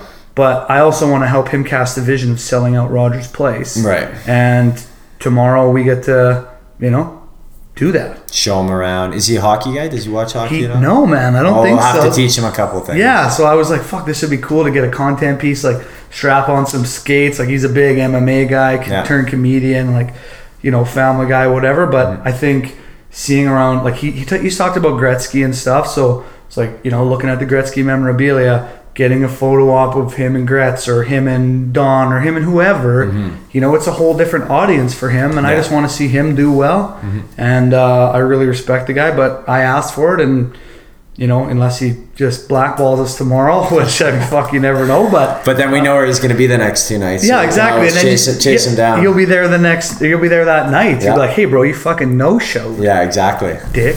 We pull a lot of strings. You know? I, did, I didn't buy the V I P ticket, though. I just, no. I got the normal ticket. So. I, I was going to go tonight. I forgot he had a show tonight. Yeah. I was going to go tonight because I'm worried. Like, he, he said yes, you know, did the one hundred percent thing, mm-hmm. confirmed it was him and his mm-hmm. brother.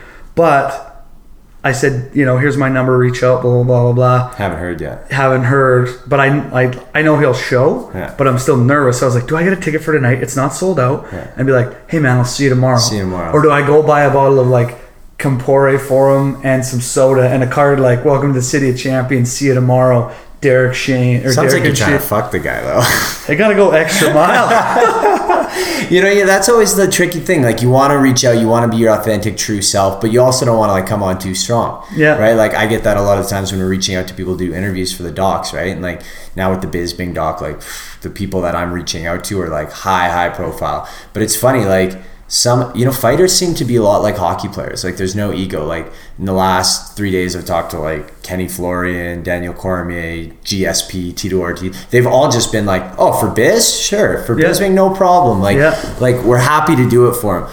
And then you kind of relax. But some people I've worked with is just, you know, like, they're just, they've got the guard up constantly, right? Mm-hmm. And it, it's really hard because the more overbearing you are, the worse it's going to make the situation. So you got, it's a, it's always that fine line, I think. Yeah. Yeah. It's, uh, I think it's just a gut thing. When you're yeah. good at it, you're good at it. Yeah. You know what to say, you know how to say it. Mm-hmm. You're not like, hey bro, here's a, you know, I don't know, just something cheesy or whatever.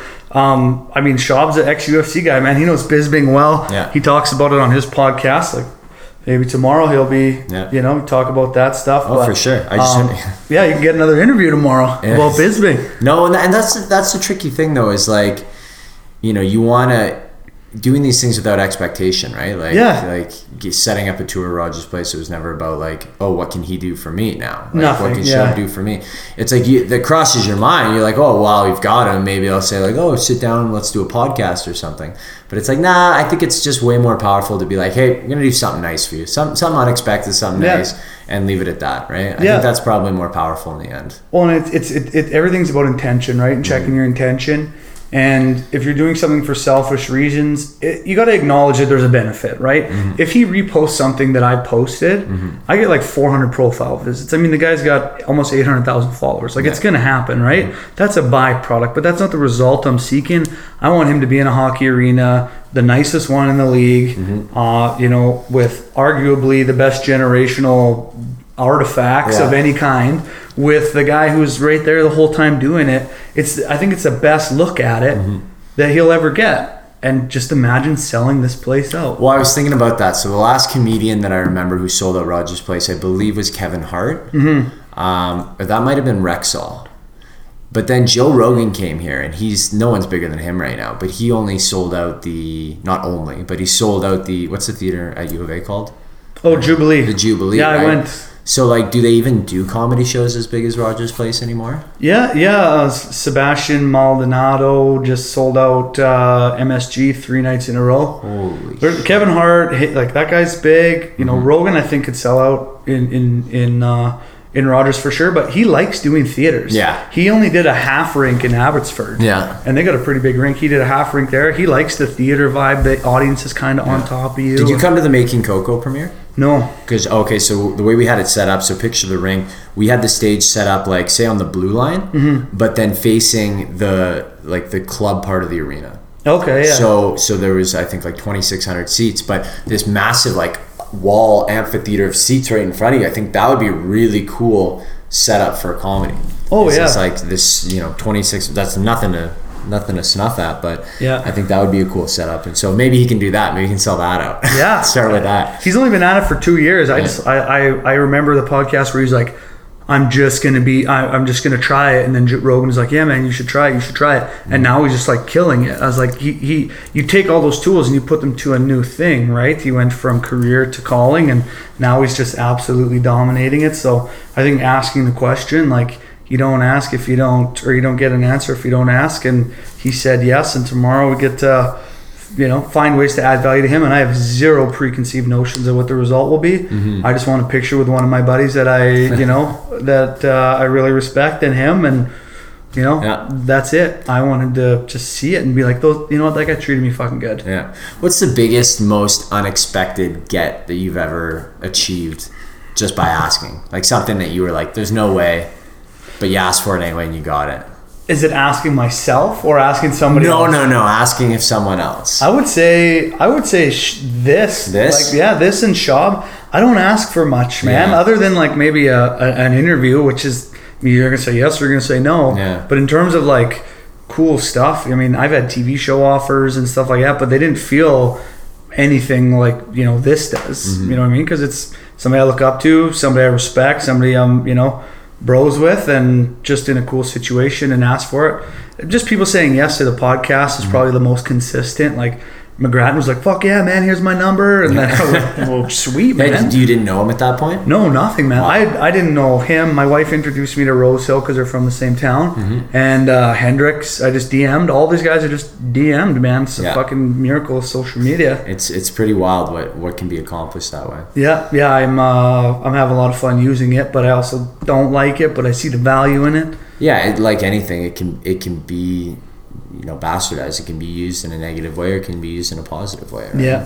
Yeah, that's good. I mean, access to information, right? So it's always finding new and exciting ways to, you know, show. It's a weird thing. It's like, this is who I am. It's kind of like your virtual resume, mm. but I don't feel like I need to add stuff just to add stuff. I just want content. It's more of just a landing page for my players. If you see any yeah. of the likes, any of the views, mm-hmm. they're all either professional athletes or just athletes that I work with. And then some people that follow me, but the content stuff, like I kind of like being in the weeds and in the trenches mm. and then just having that as like a landing page.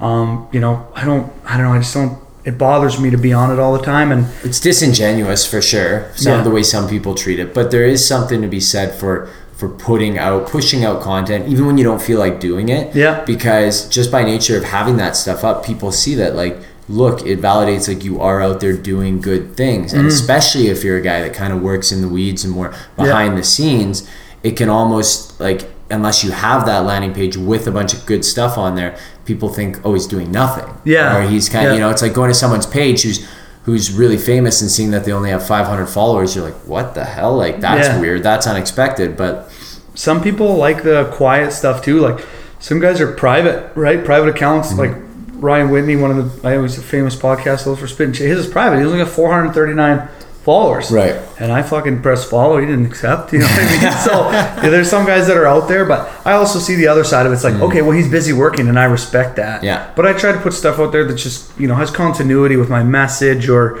you know, just showing that, like, I am in the mix with these types of people. Mm-hmm. Um, and I am adding value to those types of people, whether it's, you know, the the you know best N H L team of all time uh, event and meeting Gretzky and photos and stuff like that, or, you know, my Bentley to show them like, hey man, this was my dream car. I dreamed of this car when I was driving. I knew the first fucking song I was going to listen to. Yeah. I created the entire vision for myself. I got it, drove it, had fun with it, and then I sold it. Yeah. You know what I mean? It wasn't what I thought yeah. it was going to be. That's a great example of that kind of stuff's not important, right? It's not at all, man. I mean, yeah. you feel cool. You drop the top. You listen to some Rick Ross just yeah. cruising. There's like no Bentleys around. You know what yeah. I mean? Like, it's cool. But yeah, I looked at that car. I was like, fuck, that thing's an anchor. Like, the money that I spent on this thing, I could now put it Mm-hmm. into my business or into a foundation or into my hockey school or yeah. just do more with it versus feeling good about myself. Right. It gave me the validation that I knew I could accomplish a goal, mm. but it didn't give me fulfillment yeah. in that way, which is, it was a good lesson for me. Yeah. That car taught me a lot. Yeah. one hundred twenty thousand dollars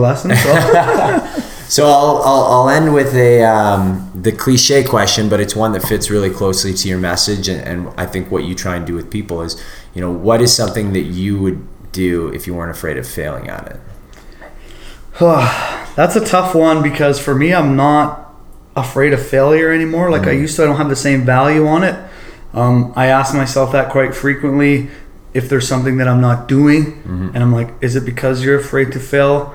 Um, that's a question that I ask quite frequently. And for me, it's a difficult answer because I'm not that afraid to failure anymore mm-hmm. because I've been through so much shit and come out on top. Aside from, yeah, I don't even know, man, because I just don't give a fuck anymore. Yeah. It's like so liberating because yeah. I don't seek the validation from it. And all right, let me ask a different question, and this one just popped into my head. But there's so many, there's so many hacks and tactics and strategies, and and you know, Tim Ferriss has spawned a million copycats, and you know, just people doing great stuff, yeah. and, and putting good messages out there, but like. You're just, you're, it's just overload, right? Oh, yeah. Are there any fundamental principles, like one, two, three max, that you've sort of like boiled down to that, like, this is the way to live?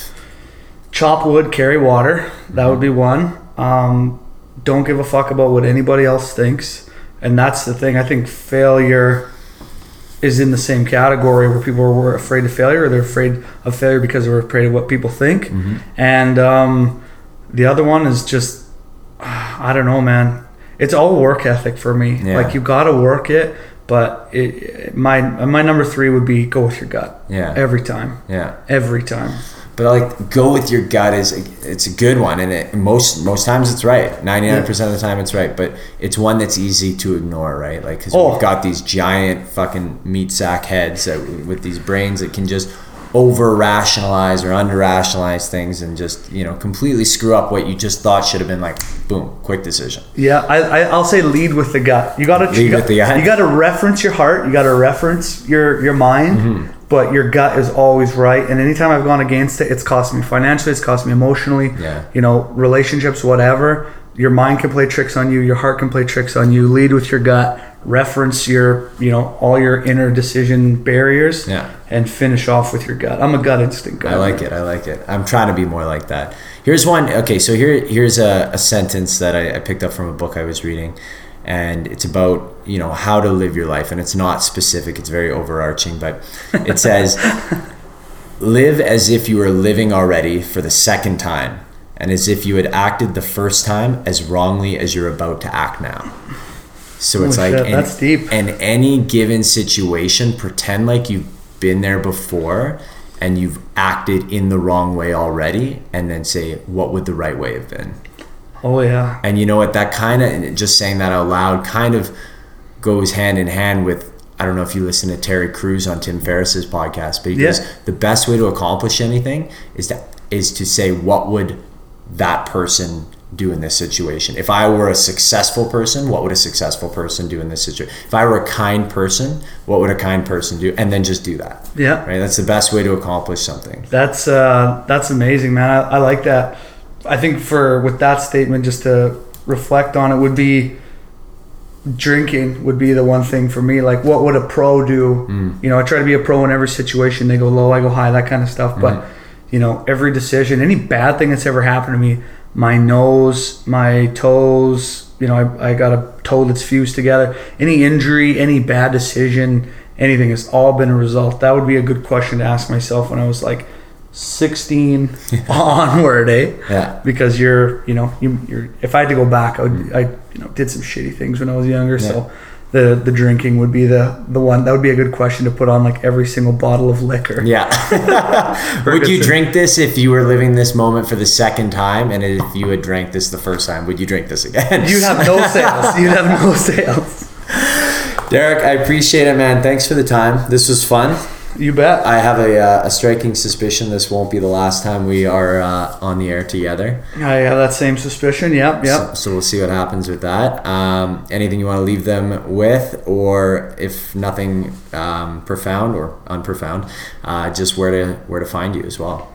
Uh, well, first off, thank you for having me on. I really appreciate it. I uh, you know I love chatting about that sort of stuff, and my message for anyone or my takeaway would be. Um, You know, just check in. Check in your emotions yeah. before you do anything, and uh, and then make a decision, because a lot of the shit we do is based on past things that have happened to us.